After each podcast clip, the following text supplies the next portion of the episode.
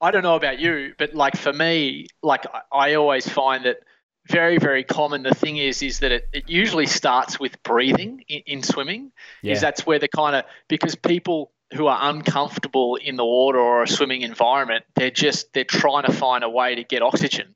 Welcome to the effortless swimming podcast the show that helps swimmers and triathletes love the water become a better swimmer and live a better life. Here's your host brenton ford Welcome to the Effortless Swimming Podcast. My guest today is Tim Ballintine, who I've known for uh, quite a few years now. And Tim, you're up on the Sunshine Coast, up uh, well up towards Noosa, where we run a camp there every year. And uh, you moved up there pretty recently from from Melbourne. So how are you enjoying it up there? And welcome to the podcast. Thanks, Brenton, mate. Yeah, it's a uh, it's been a great move. We've been up here on the sunny coast for a couple of years, albeit we were on the Gold Coast for about eight years, mate. So we got a, a, bit of a taste, and it's probably how I sort of fell into endurance sports, to be frank. Uh, and then uh, we found out we're having our, our firstborn and decided we'd move back to Melbourne to be closer to sort of friends and family and, and lasted 18 months. and because our lifestyle, well. just, our lifestyle it just changed so much to, to be frank. Even even just the getting up early bit you know we just we moved to the gold coast when we were about 20 21 which is not a bad age to move to the gold coast mind you. Um, but then yeah just totally you know in in seven eight years which life happens we just changed our behaviors our lifestyle and tried to sort of pick all that up and move it to Melbourne. I still love, I still consider Melbourne where I'm from, obviously, but just with with work, life, business, and all the all the hats that that you wear. Um, it made sense to come back to Queensland, and and uh, such is the business that I run, can sort of run it from from anywhere. And we picked, we used to come to Coolum Beach for a holiday, and so we just picked that we'd live here. It's kind of like, without rubbing it in, but yeah, very very lucky, very yeah. very lucky we love it. It's a um, you have a couple of camps up here, so uh, all your uh, listeners and uh, effortless swimming people would know it's uh, Noosa and around here, mate. It's uh, it's pretty hard to beat, Brenton. It's pretty yeah. hard to beat, mate. Look, I do whatever I can to get up there, and uh, so that's why I think it's important to escape the cold when you uh, when you get the chance. So it's, it's a great place to to train. And, um, and you obviously come from a, a high level of um, sport background, but also coaching uh, a number of athletes who have gone on to compete in Kona, and you've got a, quite a widespread of athletes that you're coaching. And on this podcast, I want to talk about and kind of get out of you what are some of those things that you've learned over the last seven, eight years as an athlete and as a coach that um, that you could pass on to those people that are listening because we have a whole bunch of triathletes and endurance athletes that that listen to this. And I think yep. it'd be great to kind of pick your brain and, and see what some of those things are. So from a I guess a coaching perspective what where did you, you start with that and where have you sort of got to? How's your philosophy changed over the last couple of years? Uh, good good question. Um, I think like most coaches they they start out with just a toe in the water. It's it's a um, I find coaching, um, and you know, some coaches have been doing it for 20, 30 years might cringe, but it's I still find it quite an immature industry or, or an immature career. I, I still think that it's it's sort of finding its way, maybe in a different context of uh, the way that we operate as well, but it's very hard to just dive headfirst into and leave whatever it is that you're doing behind. Um, you need obviously be underpinned by by good qualifications and good mentorship. Um, and uh, I think as a coach starting out, that's really, really critical that, that you get good people around you. I think that's like anything in life, isn't it, mate? Like you, and part of, and one of those people, I'll, I'll be honest, without your head wobbling off, I, I saw you as um, as a real sort of um, leading thinker in, in the context of swimming, which is why I sort of cold called you and, and asked to sort of tag along in a few bits and pieces and pick your brain. And um, I, I, also uh, was partnered up there with Craig Percival um, uh, and uh, did a lot of stuff with him in, in Melbourne. And, um, you know, sadly, we lost Craig tragically. And uh, that really changed the whole landscape for me um, in a really heavy, heavy-hearted kind of way. It, it sort of maybe forced my hand to make some some harder decisions and uh, but he was he was a great man and that's the picture if you have got the video going I don't know on live but uh, he's he's the one right there behind me and um, yeah so great people man I, I it's like your athletes too, Brenton. You'd be the same. You just learn so much from good people, and hopefully, as a coach, also, you know, you try and impart some of that knowledge. But certainly for me, starting out, if you are thinking about having a go at coaching, um, surround yourself with with good mentors. Um, and there's some great coaches out there, like really great coaches, but they just might not be for you as well. Mm. It's a bit like you as an athlete as well. Like there, there would be some great coaches out there who, if I put my athlete hat on for a second, just wouldn't be right for me. And the same goes for mentors in, in business and in coaching. You've got to find what sort of works for you as well. Yeah, exactly. I think uh, you know if I had to be a, a hard ass old school sort of swimming coach, I would. That wouldn't. That's not me. I'm just a little bit more laid back, um, probably a bit more uh, friendlier than some of the hard ass coaches, and um, yep. I'm getting I'm getting better at sort of putting the the foot down when I need to, not in a in a like a controlling way, but just in a way of a lot of people respond well to that sort of coaching where they want to be told, all right, you've got to go for it now, that sort of thing. And so just learning to change for the athlete that you're working with. But the overall, uh, I guess the overall way that I coach is not going to be um, like that. So I think, yeah, you, you sort of find your style, you find your groove, and then the people who who are attracted to that um, will come to you, and they'll they'll be the ones that want to want to work with you. Well, you're not for everyone, right? I mean, yeah. you can't you can't be all things to all people, and that's also a thing that you, you try and you try and work out early days when you're when you're thinking, even if you're sort of that part time, full time sort of thing, am I going to do this full time? It's like you try to be everything to everyone because you think you have all the answers. And, and frankly, yeah, I can help you with this, that. And then the further you get down the road, you start to work out your strengths as a coach as well and what your weaknesses are. And, um, and also the type of athletes that you like working with. You know, um, that's that's the bottom line. That's that. To be perfectly frank, there's certain types of athletes that, as a coach, you like working with, and there's some that you don't, and that's okay.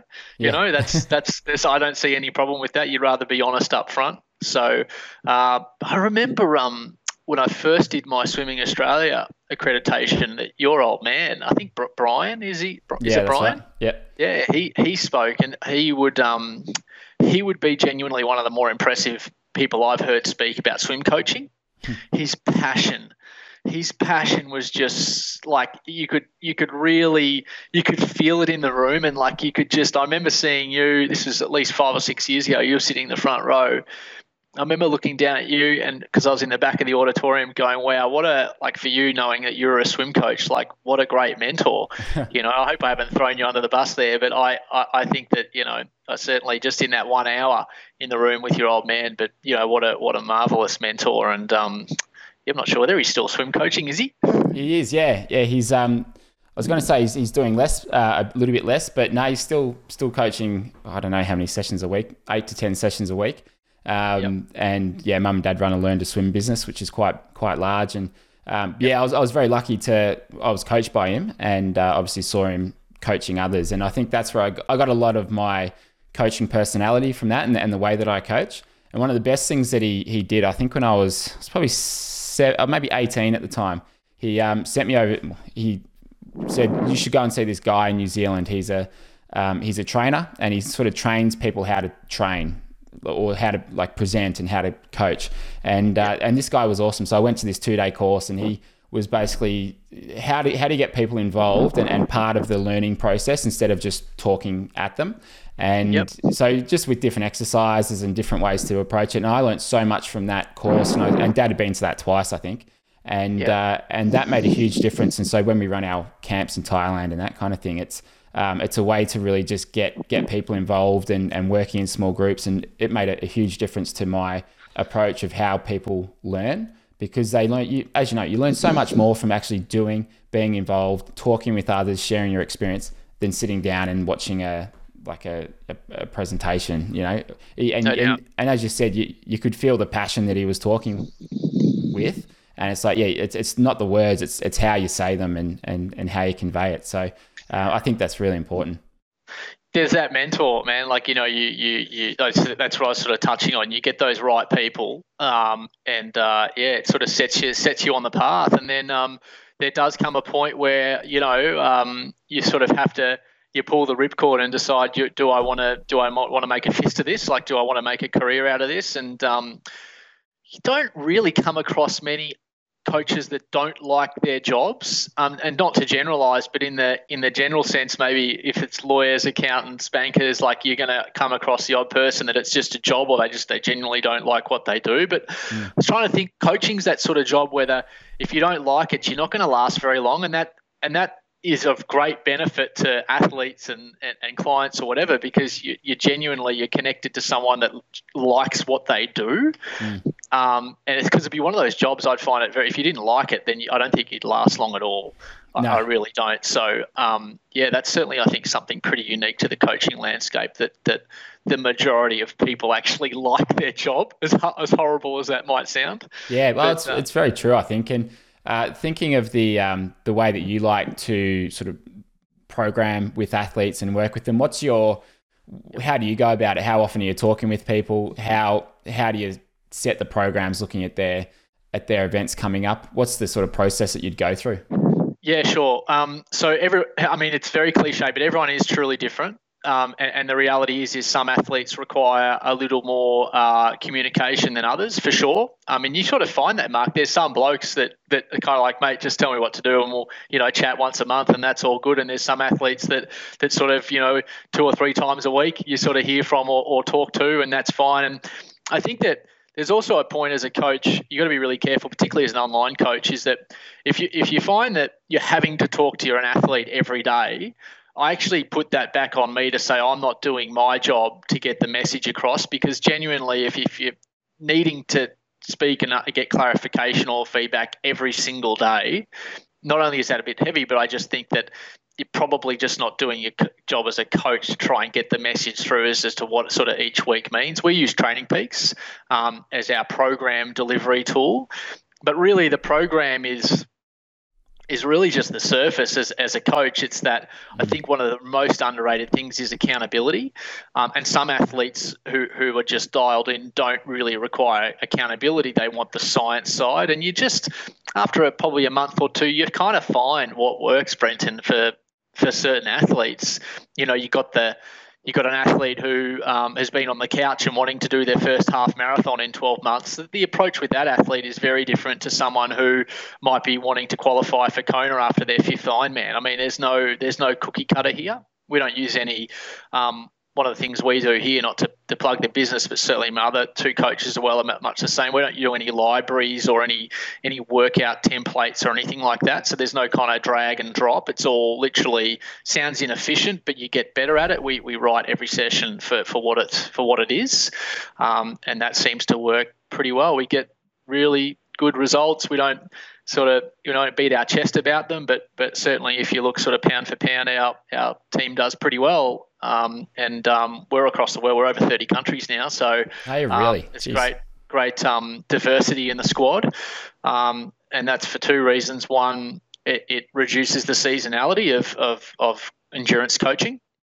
for sure. So we're literally 54 46 northern southern hemisphere as, as of the end of last year and it just really smooths the income because the reality is, Brendan, we're trying to make a living too. And um, I think that any athlete would want their coach not having to worry about whether they can pay the mortgage. It's more about focusing on trying to get the best out of their athletes. So um, we've made a real effort to try and spread that athlete base. And as a coach, um, it's amazing working with people in, in so many different cultures. You know, whether it's in Japan, you can't swim with toys. Whether it's in the Middle East, you can't basically swim in a pool for about four months a year because it's like a bath. Yeah. You know, whether it's in, in Europe where you know they have ice issues. Whether it's in Australia, like you know, there's all kind of different coaching methods as well. So uh, yeah, it's good fun. It's good fun. It's funny you bring that up. I've got uh, I've got three ladies who I do stroke analysis coaching with online, and they're in Japan. Yep and yep. they and they've recently moved pools so they can start to use a snorkel and fins because their yep. pools don't allow. It. It's just like it's just such a different thing. Yeah. And and I remember um, a friend of mine. She's Japanese. She went back home a couple of years ago. She was swimming in the fast lane in a pool, and there was a guy walking in that lane, and he basically he physically grabbed her and stopped her and told her to stop swimming so fast. it's like wow, if you tried that in a pool here in Melbourne, like good luck to you. That's just uh... the paddles. You'd start doing butterfly with paddles if that yeah, happened. Yeah just the complete opposite. So uh, yeah, you learn a lot from seeing what it's like in, in other countries, and I think we're very lucky here in Australia too with the training environment that we've got, particularly the pools. Like there's so many pools around that you're hard pressed not to find one within 10 well, part of our swimming's part of our culture as Australians, and this is one of the things. Like they talk about sort of the barriers to entry of triathlon, and and obviously financial's a big thing. But I, I would say I've said this many times on other podcasts or whatever that swimming's almost an equal barrier of entry to triathlon financially. I think pretty mm. close. Like it's the it's the one thing that's probably creates the most anxiety or scares the most people off that you've got to get through the swim. The yeah. amount of athletes I've got or worked with where they just want to get through the swim and then they can bike run. Yeah. Because the reality is, you know, if you without you know scaring too many people but if you if you stop pedaling on the bike well you just slow down and if you stop running well you just stop but if you if you stop swimming, you sink. Yeah, you know, yeah. so like it's kind of like that's the reality. So it's a big thing, you know, like getting past that barrier to entry of swimming, and that's something that um, you know, I think triathlon can do a much. I don't have the don't have all the answers, but I think triathlon needs to always constantly work out um, trying to break down those barriers, and I, I think swimming's definitely um, a big part of that. Yeah, I, I completely agree. And we have we have a lot of swimmers who come to our clinics who have they're either wanting to start triathlon and they, they don't know how to swim or they can barely swim, or they've they've done a triathlon, realized they they don't, they just made it through, and they might have had to hold on to the, the kayak of the the lifesavers there for a, a while. Um, but then, and we've had so many swimmers who have then after, all right, they know what they need to do, and they've got that the understanding of the fundamentals that will will help them survive and and then eventually enjoy it. And after a couple of months, and sometimes it can take six to twelve months, when they start to enjoy it, it makes such a big difference in their their training and their swimming and how they approach the swim when they're racing. Because as you said, most people just want to get through it. But if you can enjoy the swim, it's um, yeah, then and I, I mean. I I want to I'd love to swim all day and uh, not have to do the bike and run if that was triathlon, but uh, it's not the case. But boy, it can make a huge difference, and I think it just takes that level of confidence, and that only comes from experience and having a little bit of education, I think, around it, and then just um, you know, just just putting in the work as well, because most people don't want to go to the pool and train.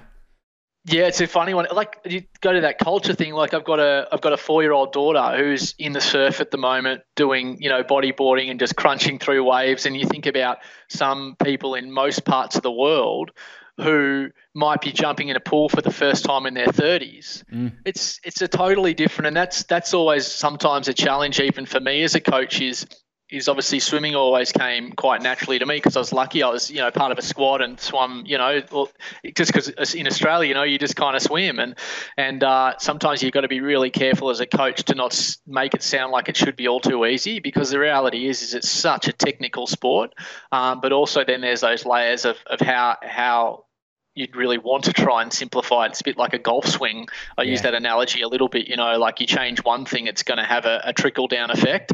And uh, certainly when uh, you know, obviously we do some camps, but there is a challenge there of distance where I think certainly myself as a coach in the early days, I, I tried to be the pool deck coach by correspondence, and it just really wasn't working. I was pretty well overloading my athletes with with corrections and, and mm.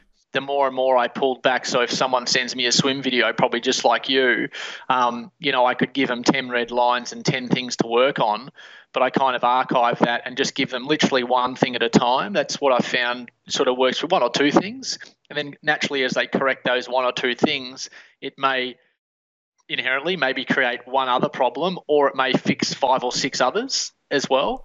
So I found that as a coach um, a really really important step my, myself. So um, yeah, all most of my athletes are certainly able to with GoPros now and mm. underwater cameras. They're they're sending me videos all the time. So um, but then it's the doing the doing of it. Yeah. You know, it's all very well to have a have a glossy picture, but then you've got to go do it. Yeah, that's um, and that's what I've really uh, come down to as well. Like when I first started doing the online coaching, I, I first wondered is this will actually will this actually work? Can can I help someone improve their swimming if they're in the US or somewhere else? Yep. And can I do that by by being remote? And the thing the thing I found about it, and I spoke to um, a guy Baden who who uh, runs the Skillistat, which is what we use for analysis. Yep. And he does that with golf, and we kind of came to there's we, golf we, swimming, right? Yep. Exactly, like it's it's so similar, and we sort of came to the same conclusion that like what we both found was you can actually improve sometimes even more than face to face coaching because if you keep it really simple, it's like, all right, this one or two things, this is what you need to do. This is what this is the drill that might help, and this is what you might expect to experience or or feel. And you might need to exaggerate the thing you're trying to change. But sometimes that can actually be better for them because they've got the time and the you know, the space to be able to just make that change. Be, so and and I think that's probably similar as well with um, you know coaching by correspondence is people can can kind of think about the the session. They're not feeling pressured with maybe other people around or or the coach. So uh, it can actually work better in in many instances, which is surprising. Yeah, well, as you would know, like I, I think as a triathlon coach and an endurance coach, you, you do have to wear a few hats as too, Brenton. So like we have to understand, not to downplay, obviously just focusing on one sport, but you have to kind of know a fair bit about the three disciplines. Mm. So what I also did is, you know, I've had quite a few athletes that consult with you, mate. You know that I kind of there is there is a I have a lower expert ceiling than you do because you think and breathe it every single day swimming. So if I kind of get to a point where I'm I'm struggling to get through or potentially need a different voice, you obviously help quite a few of my athletes as well. So again, if you are a coach, don't be afraid to say that you don't actually have all the answers. It's a it's a hard thing to say because you think that the athlete may think less of you, but I would only stress that nine times out of ten, and I would I would actually hope ten, the athlete should appreciate that. And then you know, in the end, it's it's for their benefit. So um, mm. you know, um, certainly um, there has to be a lot of a lot of trust there. But um, yeah, man, lots of lots of lessons you sort of got to learn the hard way and fall on your face from time to time. But that's that's life, right? Yeah, I say it all the time. I cringe looking at the stuff that I used to teach and coach ten years ago when I was yep. when I first started. But that's that's a good thing. It means that you've actually changed uh, what you've done and you've learned something. So, it's, and it's probably good not to look look back at that too much. Even some of the videos I used to do, um, even just on on YouTube from that long ago, it's just, whoa, I, I can't look back at them. It's it's painful. I don't look. I don't know about you, but like for me, like I always find that very very common the thing is is that it, it usually starts with breathing in, in swimming yeah. is that's where the kind of because people who are uncomfortable in the water or a swimming environment, they're just they're trying to find a way to get oxygen. Mm. Because when they've got their face down, there's there's no O2 down there that they can appropriately filter. So it's like they're just always just trying to find O2 in whatever way that seems to work. And it's kind of a, almost yeah. a survival mode. And so that for me as a coach is like my first go to is is okay, how are these people trying to get air? It's mm. trying to simplify it, right? So how so that's kind of that's where I'll start with, particularly with with regions that aren't you know have a strong cultural swimming background, be it Asia or India or the Middle East. That that's that, that you know they're just not as adverse to swimming all the time. And typically, I see that it's the breathing that that lies at the heart. You know, obviously the legs sinking, those sorts of things. But at the end of the day, you've got to breathe before you can kick your legs. Yeah. you know, yeah. so get get that right first. Like get the breathing bit right first, and then that often will settle them into an environment that they are probably never fully comfortable in, mate. Like probably never. It's not a natural, but certainly enough to get through a 1.9 or a 3.8k open water swim. It's tough though. It's hard. I like yeah. I I don't get it because I'm a swimmer, but I get it. I get the scary bit. I, I get it. like yeah, no, yeah. nobody wants to die. you know. No. And I was sort of I was thinking about this the other day. Like if I if I wasn't a swimmer and I was out in the surf, if I if I was surfing in a reasonable size swell, how comfortable would I actually be out there if I was a not a not a handy swimmer? If I was a fairly weak swimmer, and I was thinking that'd be really scary if I you know felt like I was, you know, I might struggle to make 200 meters swimming. You know, if you lost your surfboard and you're out there, and I thought, okay, I can kind of, I can relate to that a bit because yeah, imagine what it would be like if you're brand new to the sport. You're in a big pool, it might be deep. Um, that that's very, yeah, that's going to create some anxiety. 100 percent. 100%. So I think that that's, um, you know, if there's anything that I can kind of, you know, is certainly that breathing aspect. And, um, you know, and there's all sorts of fixes for all different issues and then with the drills. But uh, that's, you know, always sort of comes through for me as the sort of the primary thing when people are starting is, is getting that breathing right um, and all the things associated with it. And uh, with the with some athletes that you've coached, uh, let's say yep. ones that you've coached for a, a longer period of time, and the ones that have uh, improved their swimming, what are some of those factors that you see making a, a difference? And um, maybe some uh, examples of, of athletes. Don't need to give names or anything, but what's what are some of those things that you see making a difference? Well, I, um, for the guys that I've coached for a long period of time, typically, oh, I'd like to think they've improved. So they are they get to a level where they're not so relatively competitive, but they're comfortable in the environment uh, in which that they race or, or belong in. So let's say triathlon. Um, I was one of a bit of a breakthrough thing. So to sort of park technique, but just sit in the helicopter of just swimming in general, is that you know swimming swimming is often approached in the wrong way. I think for triathletes as that sometimes it can just be seen as a recovery session to the bike and the run. Mm. And, the, and they just don't bring the intensity required to, to make improvements. So you think about bike or run, there's got to be some intensity there to get faster or to get stronger. You've got to put in efforts, but people aren't often willing to do the hard 100s and 200s in, in the pool. And this is past the point of, of can I swim or not. This is just genuinely hard work. Um, and so what a lot of athletes make the mistake or, or they tend to do is they just increase volume. So like, you know, I've got a I'm doing Busso, I've got a long swim coming up. I'll just chuck the paddles on for 2Ks. You know, that'll make me stronger. I'd much rather you go and do 10 100s, to be frank, and half the distance but increase the intensity. Because the reality is, Brenton, also when they're trying to balance swim, bike, run, they can't swim 20Ks a week typically, right? So we're doing maybe three, maybe four swims for some of the guys going to Kona, certainly, but three swims a week, three to four Ks. You and I both know that those high, high level swimmers are swimming 50, 60 Ks, right? So we're trying to get kind of marginal improvement out of in reality in the pool in terms of time commitment not all that much if you if you have got a, a, pie a pie chart or a wedge swimming gets the smallest portion right mm. so i think you've got to try and inject some intensity in there and that's really hard to do initially because typically the, the notion is oh i'll just chuck the pull buoy in or you know i'll just kind of go through the motions mm. and when they get to understand or they get on the clock get on the clock, like start to use the clock at the pool, this thing that has a time thing on it. It rotates around 60, not just reason. the Garmin. Yeah. You know, you just stop, start your Garmin, like get on the clock. That's also a big thing that I find gets people to break through because you don't win.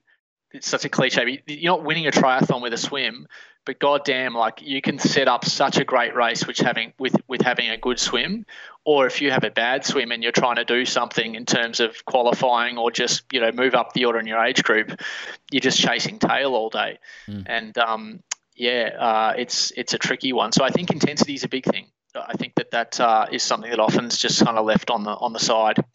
Yeah, and I think along with that, and it kind of plays into it. it is just that that change of pace and you know most and, and I get it too. I mean, I'm looking at the running that I've done over the last two months, and I've started to run a You've bit been more. Running?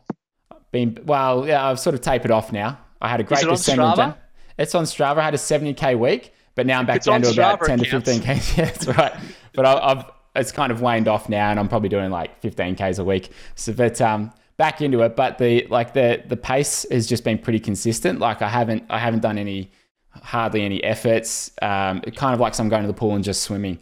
But when I look back at the training I was doing for for Ironman, I had a lot of um, varied pace and um, you know it might be 1k on, 1k off, but and, and, my speed was so much better when I'm looking at the times that I was doing in in races. Um, and so I can see how it's easy to just slip into sitting at one speed. But if you can just throw in some some efforts or variable pace work, you you just get so much better at actually racing. Hundred percent, because races have a great, a very high level of variable pace, don't they? Mm. You know, um, from the start to the to the finish of whatever distance. The start is usually like well and truly over threshold, you know, and even trying to swim to get around people or, or swim to have people go past you or people swimming over the top of you. There's just it's not like following a black line in the open water. So you know you've got to get used to that variance in heart rate or whatever mechanism that you're using, but also you know if you are on limited time um, I, I, genuinely think that you've just got to bring bring the heat, as they say, in, in, the pool, and knowing what that sort of feels like. Like, you know, for even myself, who you know, I've got you know, not not a bad swimmer in the context of triathlon. Like when I'm, you know, at the end of a hard 200 or 10 by 200, like I'm I'm over the lane ropes. Like I'm in I'm in not in pain, but I'm certainly looking for oxygen. And uh, I very rarely see that at the pool. If I think about people sort of touching the wall and coming up to have a drink, they don't. I always kind of look and I go, they're not working hard enough, and you you know, I just stay to stay in my own little bubble. But um, some people might look at me and go, Jesus, the bloke's nuts. But that's kind of what's required, I think. Not all the time. Obviously, you don't have to do it every swim set. The coach will guide you. But if it says hard or if it says sprint, it, that's that's what it's there to be there to be done. But you mm. you've got to be underpinned by by pretty good technique to be able to do it too. I think it becomes quite um, it's quite a fun and quite an addictive thing to to do. Like I when I'm leading up to summer, like I normally do Pier to Pub, which is a 1200 meter race, and hopefully yep. some other events around that. But there's usually, you know, I'll do some sets that might be some 400s or 200s looking to hit that same sort of pace that I want to do in, in the race. And it's yep. like, I, I look forward to that session every, every time I do it. It might be one or two sessions a week, but it's like, yeah, I want to, I want to get in there and have a go and see if I can go a little bit quicker this week and, and see that progression over the course of eight to 12 weeks. And, yep. uh, and look, when you're not fit and you're not feeling good, it's a grind. Uh, so you normally have to sit, um, I mean, I normally have to sit couple seconds slower than where I, I would ideally like to be. But when that's the case, you just suck it up and go, okay, today's not my day, but I've still got to put in the, the effort, but I know the times won't be there. I always find, uh, even if you've got a big pedigree in swimming, it, it even shows like you take two weeks off swimming. Oh, like yeah. If you're out of the pool for an extended period, I, I, I really think that percentage wise, it feels the sting. It comes back relatively quick. But you know, if you take a couple of weeks off the bike or maybe even running, um, you can kind of claw it back. I found with swimming though, like it is like it's the audit of kind of where you're at. Or it's fine with swimming, like it'll tell you tell you where you're at. So uh, yeah, it's a funny one, but um, yeah, mate, absolutely love it. Like you know, you've got to got to enjoy getting in the water, and it's a um, yeah, it's a, a good environment to be. I just love that uh, there's always something to to work on. So in um in no, yeah. start of November, I had I did a 12 200 set and just that's it was the quickest I'd ever done in training. And yep. um, and then the next, or I think it was like the next day, I came off the mountain bike and I couldn't move my arm above there for four weeks. So uh-huh. I just I nearly I my just stuffed up my AC joint, and so I'm about 98 percent of the way there. Do you know the issue? Do you know the issue? You're on a mountain bike. Yeah, I know. I was yeah, and it's gotten two rides since, and they've been pretty tame. So um, yep. Yeah, I Mate, must prefer to be able to swim. Beach road doesn't count. It's not mountain bike. no, it's uh, down to the cafe to get your soy latte. Yeah, that's right. That's all I think all, all, all I'm going to do now is uh, not go downhill at all. I was well beyond my my ability. But uh, it's taken me, what is it now? It's nearly four, November, December. Okay, so it's three and a half months, and I'm. I'm about back to where I was uh, then. And obviously that's a sort of injury, but I was out for a, a few weeks and it just takes a while to get back. But the good thing about it is I've been able to work on my stroke while I couldn't swim fast and while I couldn't swim hard. And um, and I feel like this sort of change in stroke that I've been able to work on will actually help me to go quicker again in probably the next four to four to six weeks time. So it's you know there's always something to improve, even even at a, a high level, and it's it's a great thing that I love about the sport. I think um, I'll do if I was listening if I was listening to this right now, I'd have one thing, what's he swim for, for 12 by 200s? Can you say your times? Uh, it's, it's yeah, it's short course, so it doesn't it doesn't count. A long course would be different, but uh, uh what's your two hundreds on? It was it was 10 2. No, sorry, 12. How many was it? 10? 12. Was it 12? No, sorry, I, I lie. It was 10 10 twos on yep. um on 230 coming in on 220. Oh yeah, um, that's in, solid, mate. That was short course though, so long course probably add five seconds in overall, I think. But um, yeah, that yep. that bloody killed me. But um, see, that's um, that's really interesting. Not to like, not to turning into a, a, a weeing contest, but so when I'm coming right into my peak swimming into say an Ironman, I'll do 10 twos um, and I'll try and touch under 230 and leave on the 245. That's about for me. So if I get to that, it's funny just a yardstick. If I can, once yeah. I can do that for say a month, I know that I'm ready to swim an Ironman in around kind of under 55 and that's typically I was trying really hard for a long period of time as an athlete to try and get my Ironman swim under 50 minutes. And I, at the end of the day, I was putting way too many eggs in that basket, and just I should be just happy with a 53, 54, but trying to put more time towards my bike. Yeah. And that changed the game for me, Brenton, in terms of just in a half context. Um, that was a real game changer. So I think even when I was asking you a few things, I was trying to get my time under 50, and uh, I kind of just I gave up on that. It was just taking way too much time. I probably would have got there, but uh, my bike was just suffering too much. and so I just am now content being a 54 and, and riding a lot better. So, and that's um yeah, that's uh, definitely changed racing racing for me for sure. But uh, yeah, no, it's interesting. 10, 10 30, I mean 230, 220, holy moly. But yeah, that's flying. Well, I, I, I say that, and then I speak to someone like Dan Smith, who's oh, stop. Um, yeah, and I oh man, some of the sets that he was doing, like he's doing 400, no 300s, coming in on like oh, what yeah. was it? It was descending. It was like 256, 254, 250 or something. This is short course again, but it's like, oh my God. All right. That's a whole nother level. Uh, yeah, well, it is. Well then, beyond. triathletes will say, well, then you got to go run a 250 marathon though. Try to do that. Yeah. You know? Yeah, exactly. So that's like, that's the battle though. Like, where do you shift? So if you've got eight hours to train a week, where do you put, so as a coach or as an athlete, where do you allocate the time?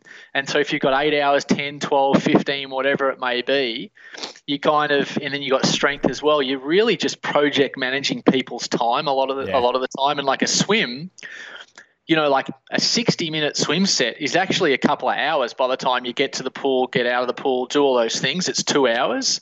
Whereas, like, say, an indoor trainer on the bike, two hours a, a one hour trainer set's about a 115 time commitment. Mm. So that, that's genuinely like, you know, you're trying to crunch people's schedules so much these days as well. So that's also, I think, where swimming suffers is that unless you've got a 50 meter lap pool in your house, which not we don't all do like you do in your mansion, but uh, but you know, like it's um, it's a uh, it's tricky, tricky to do.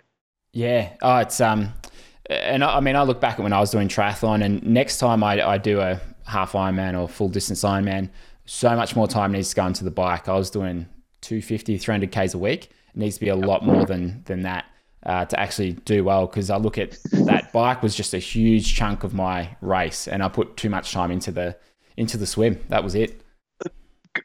Rewind two minutes, mate. That's exactly like what I kind of discovered and um, mm. yeah, real breakthrough. So uh, if you're looking for a coach, hit me up. Yeah, that's right. And um, uh, and so in terms of uh, getting in touch with you, what's and you run a podcast as well, which we haven't um, talked about. So do you want to um, maybe talk about where people can find you and, and your podcast and uh, get in touch with you? Yeah, so um, so our coaching business is called Koa Sports. Uh, so we're an online coaching business with, um, like I said, athletes around the world. So they can just go to koasports.com.au. We do do a podcast, which you'll be coming on in May um, when I drag you up here as well. So it was a fancy uh, there in person. So uh, this oh, is yeah, yeah, yeah. We got a we got a bit of a studio, so uh, but we do a lot of esports stuff as well um, in, in, the Zwift world. So we, we do a lot of stuff. Uh, but I uh, got two other full time coaches, Kent Cross and Greg McDermott. Um, so we're all full time. That's a that's a really big thing, big thing for me. That um, there's plenty of coaching businesses with a lot more coaches and a lot more athletes. Um, but I, I, really believe, as I kind of project myself as an athlete, sometimes I'd want my coach to be full time. To be frank, um, I want them to be thinking not so much about me, but about the the the career or the discipline or the industry of coaching and all the different ways and the changes and the innovation and the different tools. And that's really hard, I think, if you're an accountant Monday to Friday, and you you know you're writing programs on a Friday night after a big week, that's really difficult to do. Um, and so that's you know creating. We've got three full-time coaches here. That's pretty unique um, because you know, like I said, coaching's still quite an immature thing. So very very lucky. Um, but yeah, hit us up on the website. Uh, my own t- Twitter, I've got a blog and all sorts of stuff. So maybe you'll chuck it in the notes. But um, yeah, always looking for new talent and um, think we've got about half a dozen or eight going to Kona next year already. So um, yeah, it should be pretty pretty soon. Taupo, 70.3, local 70.3 world champs, which is going to be massive. Mm. Uh, and we're up in Asia all the time, uh, racing and, and doing some stuff up there as well. So yeah, love it, mate. I'll just full all in, just absolutely love it. Very busy. That's uh, yeah, that's great, and it uh, sounds like it's it's really grown, especially with athletes in uh, in 30 countries as well. So it's um it's huge, and I'll uh, put all those links in the in the show notes, and uh, you'll be able, yeah people listening will be able to find everything there. So mate, thanks for coming on the podcast, and uh, looking forward to being on yours in a couple months' time. No worries, mate. We'll see you then. Thanks for listening to the Effortless Swimming Podcast. If you'd like us to help you become a faster, more efficient swimmer, go to www.effortlessswimming.com.